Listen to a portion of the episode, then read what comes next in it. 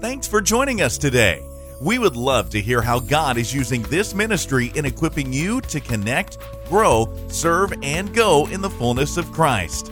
Please take a minute and email us your story at info at sikestonfirst.org. To learn more about this message and others, visit our website at sikestonfirst.org. Thanks again for joining us. We hope you enjoy today's message. Hope. It's a great word, isn't it? A word that we need in our world today. I hope that you are giving hope to those that are around you. I want to highlight a couple of announcements, though, um, because I'm, uh, I'm deeply involved with them, and that is uh, some confusion has come up with this focus conference that's coming up uh, this Saturday. What is it? Who's it for? And all that. This is a Jim Calvin thing. About um, two or three years ago, he started doing district CE um, conferences, and he would do them in Springfield and and, and he noticed that the attendance of the people in the southeast wasn't there or the or st louis area wasn't there. And then they tried one in, in the kansas city area. Then he realized the people from the springfield area and the southeast didn't go to that one. So this year he's trying something new and i'm kind of new into a position and i kind of came into it um, i'm the ce rep for the cape section um, just of recent and and the, this focus conference, Jim wanted to have it here at Sikeston as a, because of, this is his home church, he considers. And so, this coming Saturday, I need all hands on deck to help uh, with uh, lunch um, that'll be served um, for the folks that are coming from the Cape section, the Van Buren section, and the Kennett section. And uh, it's a teaching training time for anybody that's involved with children's ministry or student ministry, or you just want to de- be deeper involved in, in your local church in a way. So come and, uh, and, and, and just come and be a support of that next Saturday if you have time. And then the other announcement I want to make is next Sunday, a friend of mine is going to be in our pulpit. He's not a missionary, he's not necessarily an evangelist, he's just a godly, godly man that works in the prophetic and, and the couple's name is Mark and uh, Andy uh, Labershane, and they are from South Africa. That's their home. That's where they live, and they're in the United States for this season. And he's going to be coming uh, next Sunday morning and Sunday night. They're in the area. I didn't want you to miss out on that opportunity of, have, of hearing them. He speaks in the prophetic, and he's a very gentle man of holiness and of Jesus. And I would recommend calling someone and saying, You've got to come um, next Sunday, Sunday morning, Sunday night, with uh, Mark and Andy Labershane. It's funny, uh, Mark is a coffee drinker, and he's got this very strong South African accent, a British type accent. And he went to Starbucks, and how many's ever been to Starbucks? And they'll ask you your name, and they write your name on the cup. And they said, What is your name? And he said, My name, you know, and we'd say is Mark, but he, it more, sounds more like Mock. And uh, so on the cup, they write M O K and uh, I thought it was kind of funny. And so Mock will be with us next week, and uh, so you, you will not want to miss. I know that today is a crazy day, and um, the weather's nuts, and but God is still good. Amen. I heard this joke the other day that I got to share with you. Um, a man who had been working out at the gym. He had come into this place and he's working out, and it was time to, to go to work. And, and he did the early morning, and he goes into the locker room, and there's several other men in the locker room who are changing clothes and also getting ready for work. And on the, on the, on the bench is just full of, of, of of duffel bags and cell phones and glasses and bottles of water and it's just littered with all that normal workout stuff transfer you know uh, you know to go to uh, your job. And so a phone rings on the, and, and, and it rings, and uh, this gentleman goes over and he picks up the phone off of the bench. He just walks over and he picks it up and he said, Hello? And it's one of those phones that everybody can hear what's going on around you. How many has one of those or know who I'm talking about? And it's one of those phones, and he and says, Hi, honey. And he goes, Hi.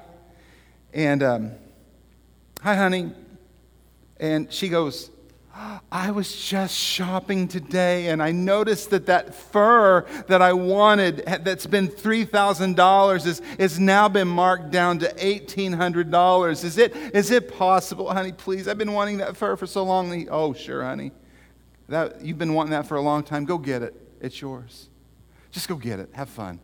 Oh, honey, thank you. Oh, and I don't know if I should bring this up now or not, but, but um, there was this, um, there was this uh, you know, that, that BMW that I've been looking at for so long? it, has been listed at $90,000 and now they have dropped it down to $65,000. I mean, it's got everything on it. And, and he goes, Honey, he goes, That's the car you've wanted forever. He goes, I would just go buy it. And all the men in the room are just stopped, frozen. She goes, one more thing, honey. She says, you know that dream home of mine that has the, the it's like the castle estate that's been listed with a real estate um, agent and, and, and it's $3 million. Well, they've dropped the price for a quick sale. It is now $1.8 million. And I love that home. You know, I love that home. And uh, he goes, oh, he goes, why don't you set up an appointment with the real estate agent and um, get the ball moving? Oh, honey, I love you so much. She said, Love you too. And all the guys are frozen, looking at him. He goes, Does anybody know whose phone that is?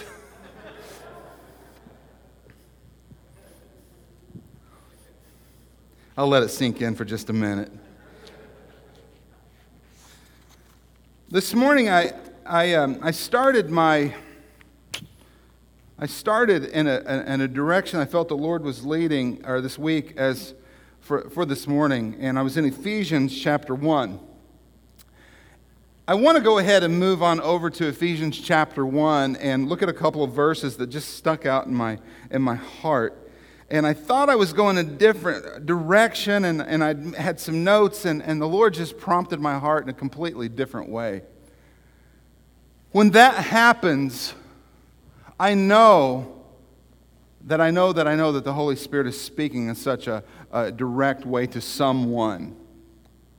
And this morning, I, I don't come here with a word necessarily, you know, like people look around and say, well, our, our attendance is so low. And oh me, oh my. See, God doesn't, that, God doesn't gauge by those kind of things. gauges by the matter of our hearts, our intent of our hearts.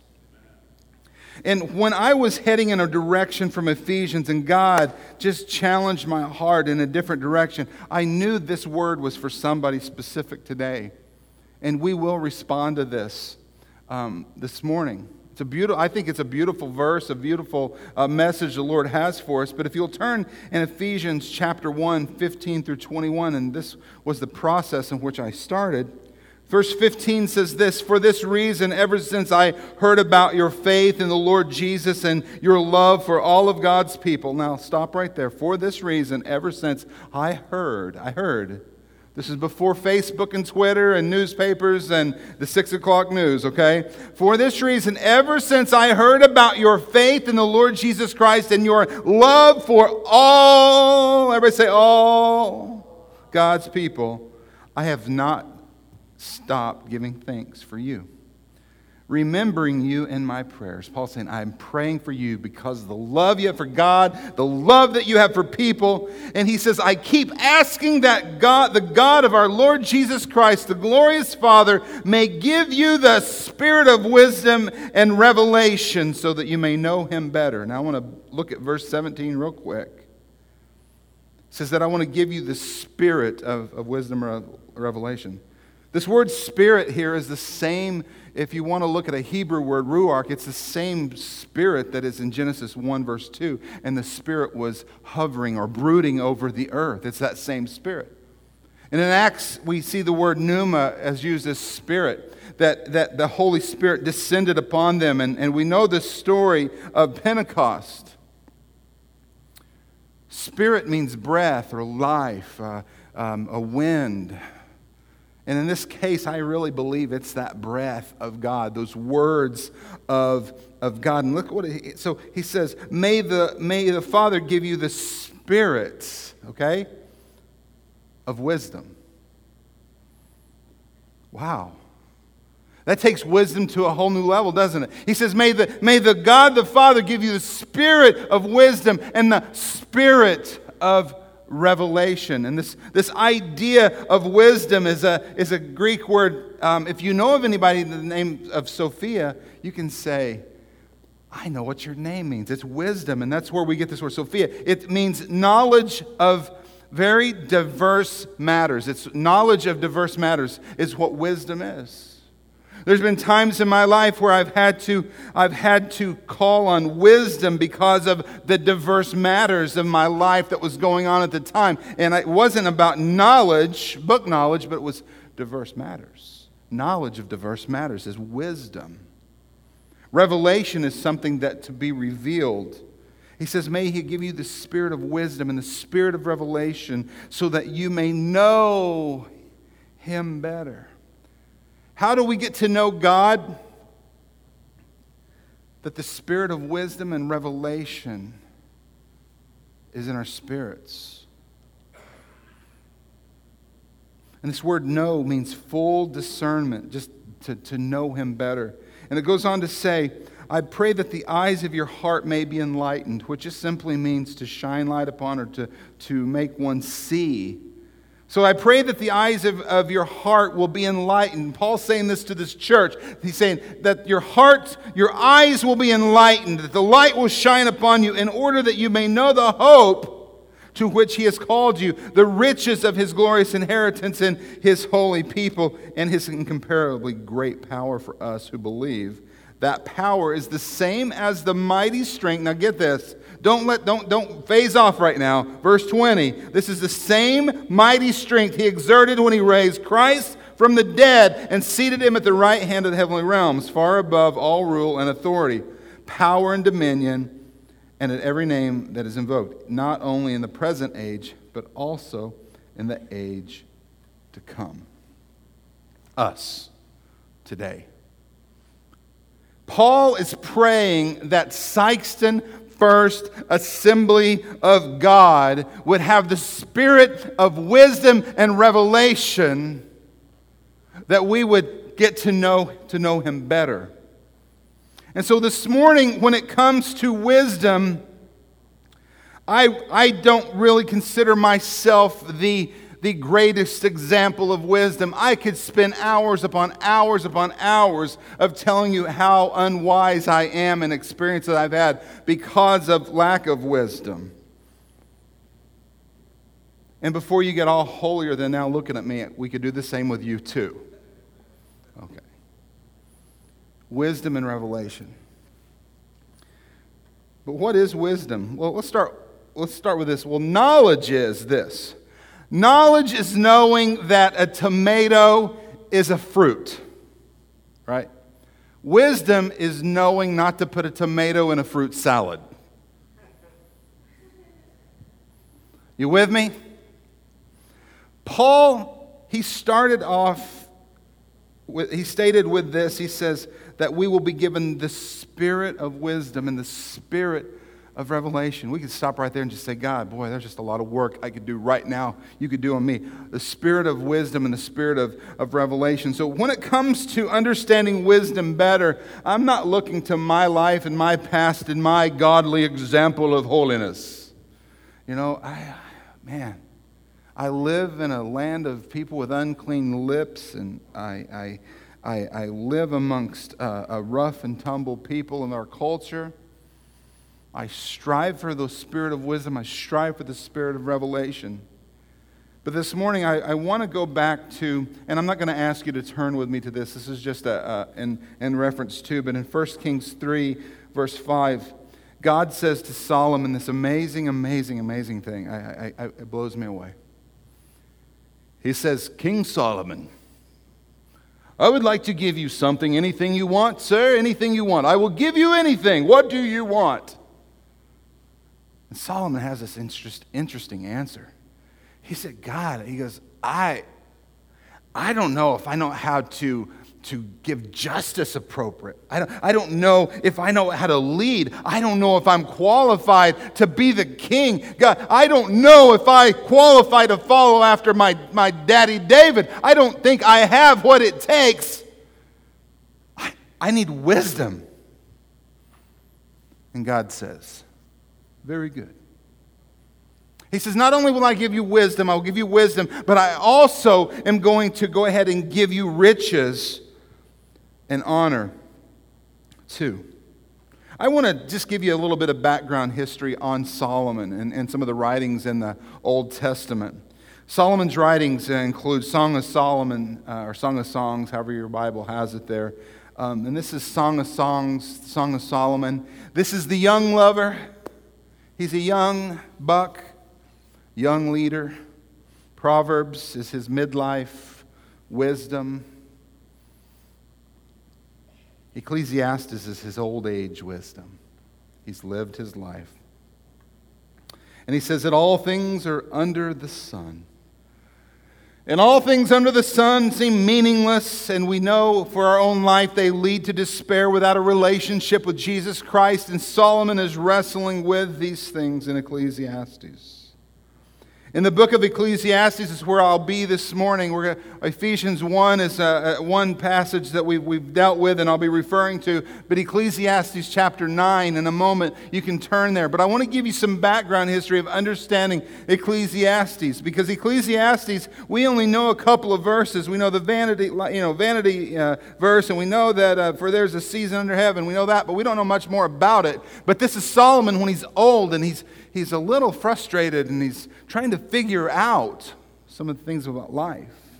And in this particular uh, book, 12 chapters, he, he uses this word vanity 33 times. And this doesn't mean something that you look into the mirror and you're a vain person like we translate it. But in this particular passage uh, in, the, in the book of, of, of Ecclesiastes, it says it's your image. It's not your image, it's, it's emptiness. It's, it's feeling worthless, it's insignificance in this life. It's insignificant. He said vanity, insignificance, emptiness. And then he writes another um, phrase or word, you know, in the, in the English language of translation, sometimes they're different. So you have vanity, and then under the sun, he uses 32 times. And in this particular passage, what he's, uh, this, this thing that he says 32 times, he's saying that life is predictable. I think one of the one, one verse that is um, taken out of context is uh, with this, you know, every, there's nothing new under the sun. Um, we have turned that thing into all kinds of things that we want it to say.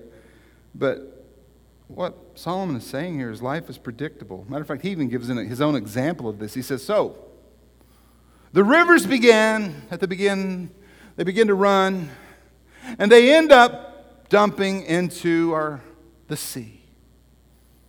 But the sea never fills up, and somehow that water ends up back at the beginning of the river again, and it continues, and it never, there's nothing new under the sun.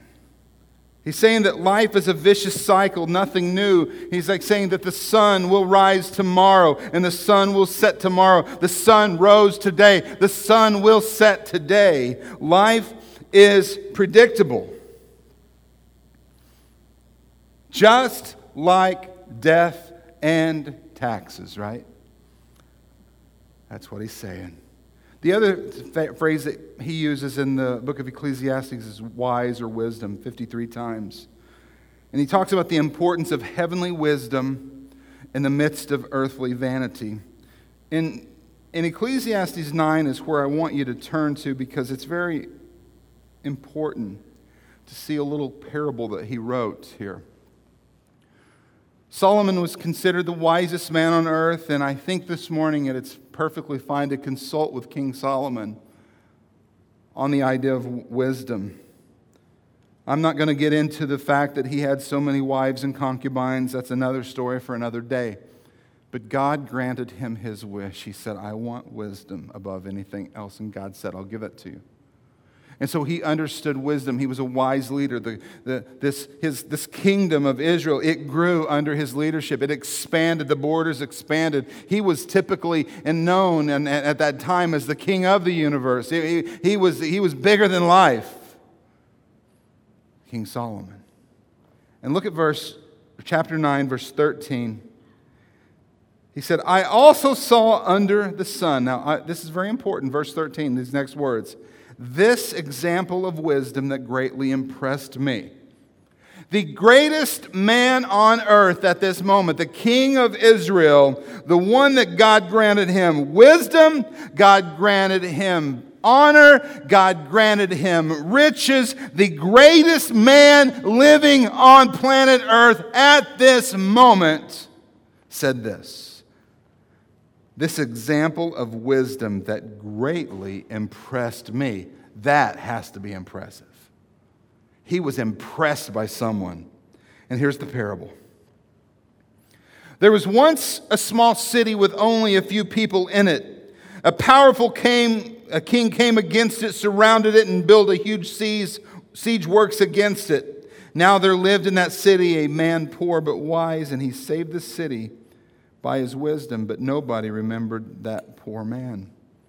So I said, Wisdom is better than strength if the poor man's wisdom is despised and his words are no longer heeded. The quiet words of the wise are more to be heeded than the shouts of a ruler of fools. Wisdom is better than the weapons of war, but one sinner destroys much good. Solomon, the way it seems in just other writings, he didn't know who this man was. Solomon did not give this man's name or address but only a description that he was a poor but wise man, that in his wisdom he saved an entire city. I have to ask a question this morning about all of us. Are we willing to not get the credit? One of my favorite things in the world is, is people who say they're humble and they don't want the credit, but they want to be the ones who say, uh, it's all him. But you want to be the deflector of the credit right? Ever met, met anyone like that? It's like, it's like, hey, man, it's like, ah, I, did, I know I did some great things, but I'm going to deflect that credit up to him. What if God bypasses the whole middleman here and he just automatically gets the credit? Many times we don't want the credit, so we say, but we want to be the deflector of the credit because there's still some level of to be gained from that. And what if we bypass it altogether? In this story, it's kind of an interesting story, maybe even a rather sad story. Some poor but wise man saved the city, and nobody knows his name. There was once a small city with only a few people in it, and a powerful king came against it and surrounded it and built a huge siege works against it. Now there lived in that city a man poor but wise, and he saved the city by his wisdom, but nobody remembered the poor man.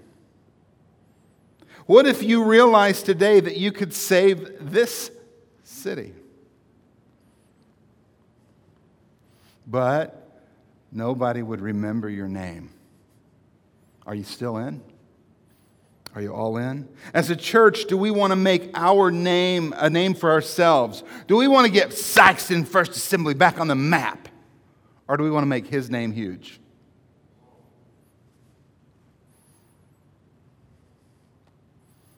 Are we worried about names and prestige? In Ephesians 1:17 it says I keep asking that the God of our Lord Jesus Christ the glorious Father may give you the spirit of wisdom and revelation so that you may know him better. Many of us have developed something in our life. Um, I, I think that if if our the word trust if you could picture it in a giant tank. So that would mean that you would have a trust tank. Okay, go with me on this. And many of us in this room have developed a trust leak in our trust tank. We have become very inward in our thinking, and we do this sometimes because we've been hurt or we've been abused or, or we haven't been treated with respect in the way in which we think we should, and our trust tank has started leaking our level of trust in God and in others seems to be slowly leaking out. I can't trust you. I can't trust that church. I can't trust a pastor. I can't trust a deacon. I can't trust a, a police officer. I can't trust anymore. My trust is, there's a trust tank that, that trust is leaking out. And that causes us to uh, begin to trust in our own wisdom and our own revelation and our own philosophy and our own desire and our own doctrine. And let me tell you that this morning, that is dangerous. That is so dangerous. More than likely, we do this to protect ourselves and the ones we love from the proverbial them, they. and we don't trust anymore. However, God is wanting to teach us to trust in Him. An evil king has come into your city and has laid siege and built walls around you and your family, and now you don't know what to do. This evil king has come and he's wrecked our homes, he's wrecked our churches, he's wrecked our dreams, he's wrecked our desires to move forward with courage. And this evil king won't relent. And we feel stuck and we feel afraid. But in these moments, these God moments, I believe that someone will stand up to the evil king. This story this morning that Solomon tells is, is a story that should give you hope. It's a story that should give me hope, us hope.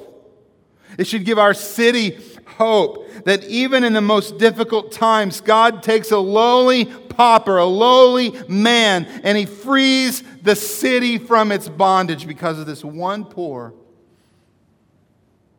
but wise man. This story doesn't even say that he was wealthy or he was honorable, but it says he was poor. But it says he was wise. And those two credentials right there, he saved the city. And Solomon, King Solomon, the wisest man on earth, was impressed by this. More than likely, in this room today, I'm not the only one that feels um, or struggles necessarily with, I, with, with the idea of insignificance. I'm probably not the only one here. Anybody else struggle with insignificance? Yeah. And so many times we, we struggle with this insignificance in our life and, and we think that we can't do anything for God. And the great philosopher, John Cougar Mellencamp, oh, wait just a second there, said, I was born in a small town, right? I learned about Jesus in a small town. That was my life. I was born in a small town. I, I was small, believe it or not, in stature but not so much just in stature, but I was also small in, a, uh, in significance growing up. I don't remember as a child ever feeling significant in elementary school. I don't ever remember feeling significant in middle school.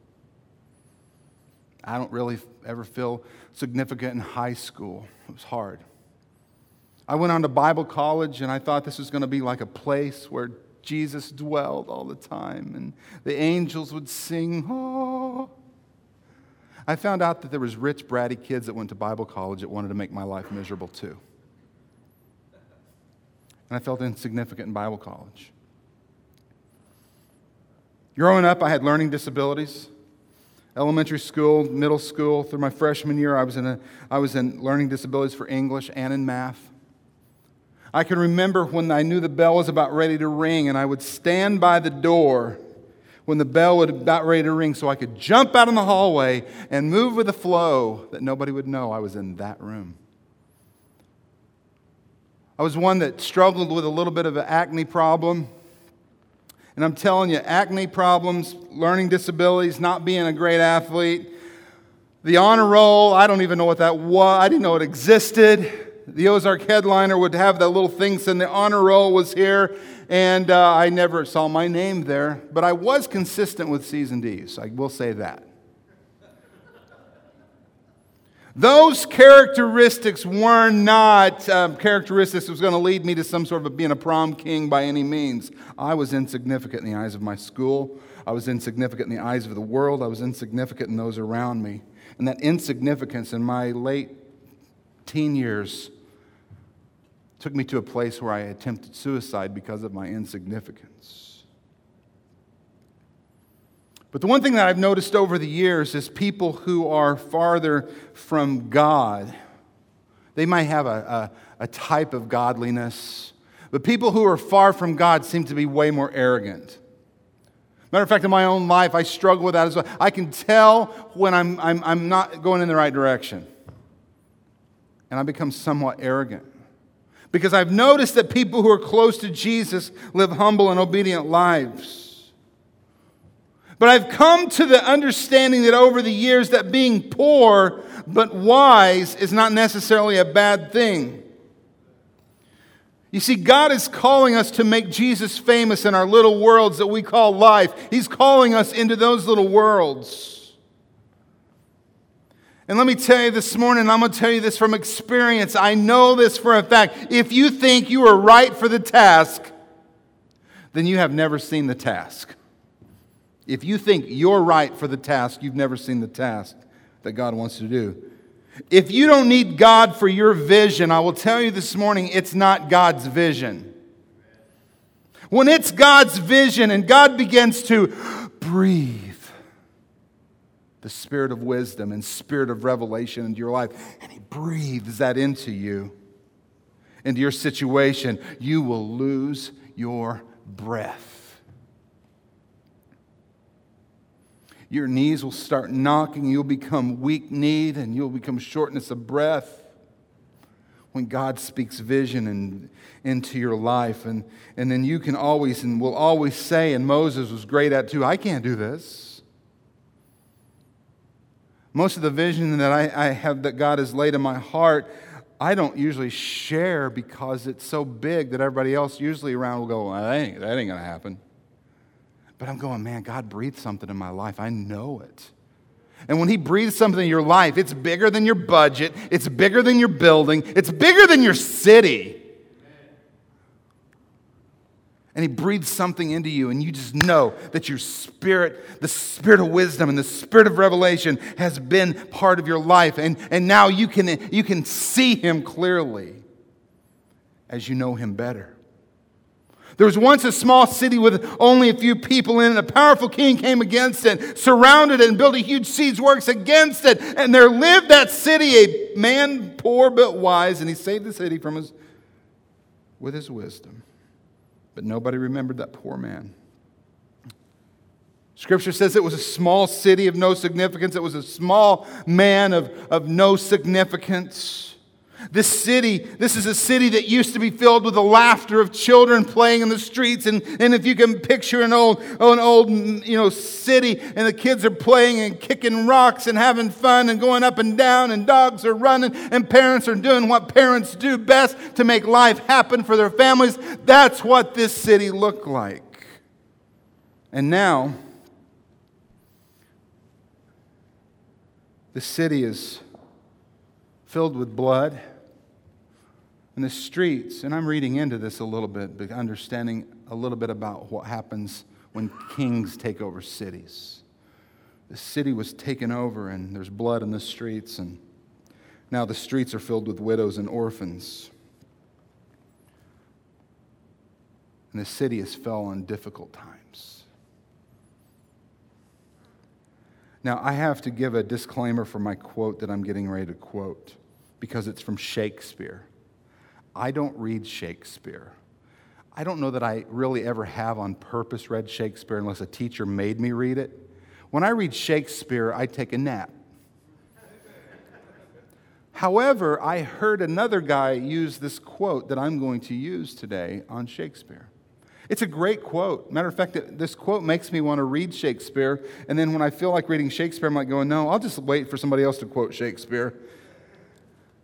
But this quote, I, and Derek's going to put it up on the, on the screens. It says, Some men are born great, others obtain, greatness, others obtain greatness, and some men have greatness thrust upon them. Personally, I was not born great. I was born in a poor family, in a small town, and my name didn't matter. My skill set wasn't there, and I didn't matter. I was insignificant. In our story, greatness was thrust upon this poor but wise man, as we see with Shakespeare's quote. In our struggle with significance, we tell God all the time that we are not great. God, I can't teach. God, I can't sing. I can't dance. I can't preach. God, I can't cook. I can't, I can't play guitar. I can't play keyboard. Babies hate me, God. I can't even work in the nursery. And we tell God all the time we are not good people, we are bad. And we get so concerned with what we are not. And we focus on what we are not all of the time. But God is saying, He's saying, but it's not about what you are not, it's about the person that you are becoming in Him. He says, I'm creating in you. I, am creating in you. I am the same God that said, let there be light. And there was light. I'm that guy. You're no challenge to me. You might feel insignificance, but if you will allow me to work in you, I will do great things through and in you. And you'll become more like him. We have become accustomed to letting evil kings win in our life because we feel so insignificant. We feel so underrated. We feel like that we were born for the C team, some of us.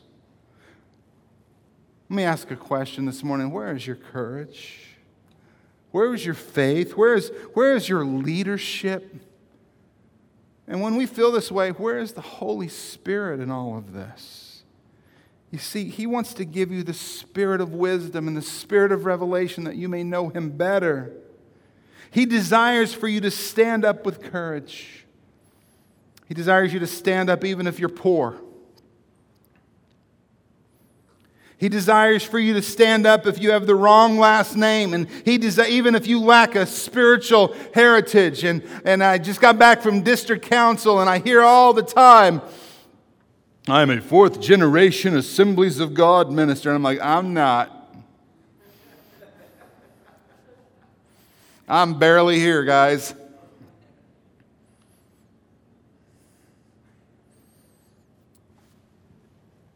He desires you to stand up with courage even if you feel insignificant.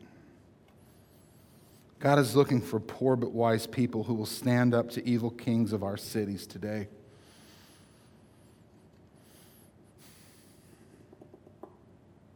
And proclaim freedom to the captives in the year of the Lord's favor. Maybe we just need to this morning just have a moment and admit that we're all fragile to some degree. We all have some element of, of being fragile in our life. And, and when we come to know ourselves and really know ourselves, we realize that we are not ready for the task. There was once a small city with only a few people in it, and a powerful king came against it, surrounded it, and built a huge, uh, huge siege works against it. Now there lived in that city a man poor but wise, and he saved the city from his wisdom. But nobody remembered that poor man. Godly leadership is helping other people find their significance where they are. So many times in our churches, somebody will come to a church, a new person will come to the church, and we expect them to be where we are spiritually. And let me tell you, that doesn't work. Accepting people where they are and helping them find their significance where they are is how we see churches grow. Not coming down with your little gavel of, until you are more like me, you will never make it in this church. And that's what a lot of our churches say across this country. That's why churches are closing because we don't look for significance in other people anymore. We challenge them with our own significance or our own air of whatever we have. But God is calling poor but wise men this morning. Because this poor but wise man that Solomon was so impressed with, he had no name, he had no position, he had no title, he didn't have resources, he really didn't have any influence. This man was faced with many obstacles, yet he set the entire city free. I'm about done this morning. We're going to pray in just a moment, but and I don't want to seem somewhat bipolar on my comments today, like talking about how you're everybody feels their insignificance, and then I'm getting ready to question that just seems like it's in the polar opposite of that world. And I'm not trying to confuse you, but I want you to stay with me. Just listen to me. Because sometimes our insignificance is, is, is what we pride ourselves in, sometimes in our excuse of why we don't do things. And we allow that to work against God's greater vision for what He called us to do. And sometimes in our lives, we, we have to ask the question do I want to be great in God's kingdom, or do I want to be famous in my own kingdom? Famous is a, a word that just simply means it's, it's what others acknowledge about me. I can be famous in Sikeston with the idea of fame being that others know about me. I can do things where people will know me. There's position, there's, there's prestigious positions of, of the mayor or the chief of police or the, the principals or the superintendent official. They're people of prestige. They're famous because we know, we know who they are and we know about them and we acknowledge them. We understand who they are. And when you're in that position, you have to ask yourself do I want to be famous or do I want to be great? If you're not in that position, well, I don't want to be famous. Well, do you want to be great? Because what great stands for is what it means is that it's what you've done for others. I wouldn't mind being both, actually. People know who I am, but they know who I am, and based on what I do, I do things for others and, and that people know your character and your heartbeat of what you're all about, and you know that you're, you're born on this, put on this earth to do things for others. But this morning, do you want to be great or do you want to be famous? There's this once a small city with only a few people in it, and a powerful king came against it, surrounded it, and built a huge siege work against it. And there lived in that city a man poor but wise, and he saved the city by his wisdom. And nobody remembered that poor man. Let me help you understanding significance this morning. This is how you can become significant. I've told you my story. I'm sure you have your story, but to be significant, your significance is when you help others find their freedom through knowing Jesus. That's significance. It's when you help others wherever they're at, find their significance and lead them to Jesus, even if it takes a long time.